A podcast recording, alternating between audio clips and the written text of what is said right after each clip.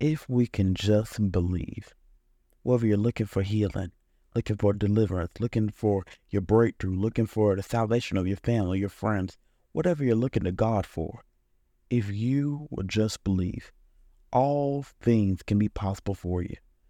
In Mark 9 23, it says, Jesus said unto him, If thou canst believe, all things are possible to him that believeth. So I just came to encourage you on this morning to let you know that no matter how difficult it may get, no matter how